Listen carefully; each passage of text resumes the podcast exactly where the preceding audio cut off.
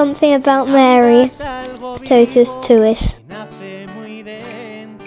Hello, my name's Hannah. I'm 24 and I'm from London.